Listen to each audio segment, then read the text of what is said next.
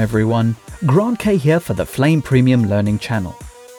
In the previous video, we started to discuss the changes to the 3D surfaces in action. We now have a flat, bilinear, perspective, and extended bicubic surface type. All the surfaces, with the exception of flat, are vertex-driven surfaces. So you can grab any of the vertices and change the physical shape of the surface. This is nothing new to artists using previous versions of Flame Premium and Smoke Advanced. However, the underlying 3D technology making this possible has been fully exposed at the user level. All vertex-driven surfaces now expose the underlying UV coordinate system which controls the texturing of the surfaces in action. So to clarify, I'll start off with the extended bicubic surface to highlight all the newly exposed functionality. Workflows using the previous version of the software were flexible, but there were still limitations making some workflows counterproductive. To list a few examples, you could subdivide a surface but not go back. You could not track the vertices of the extended bicubic. And just trying to align a texture to a surface proved difficult. So work was done to overcome these limitations and bring about a new creative flexibility, but with a familiar workflow. Looking at the vertices menu in the interface, you can subdivide the surface as before. But you can now reduce the segmentations by merging them within the surface. This removed the necessity to have the bicubic surface as an option in the surface types. Bicubic and extended bicubic surfaces are now one and the same.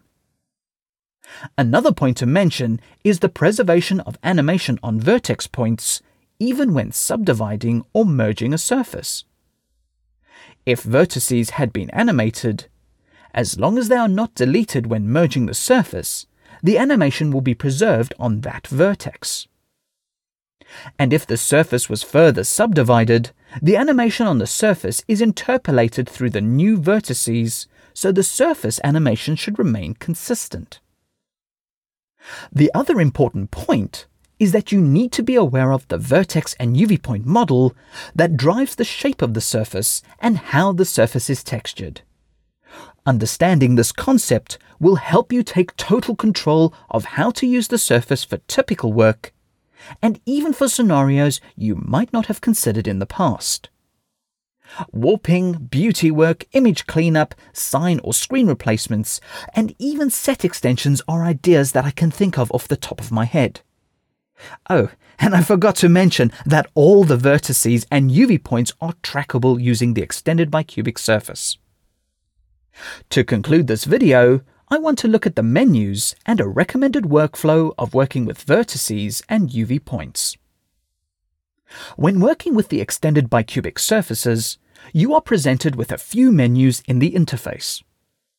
The Vertices menu controls the placement of an individual vertex or a selection of vertices. This is also the menu where you will access the vertices tracking, which will be covered in a later video. Now I must stress at this point that vertex adjustments must be done using the result view that shows the 3D compositing space. This does sound like a rhetorical point to make, but adjusting UV points is normally done using the 2D object view to accurately control the texture mapping. So switch to the UV points menus. The UV points menus looks almost identical to the vertex menu, However, you are manipulating the UV coordinates of the texture wrapped around the surface. In order to view the texture without 3D distortion, press F8 to switch to the object view. The object view shows the UV space of the image. The whole point of the object view is that you have a clear means to see your texture and manipulate it in relation to the surface.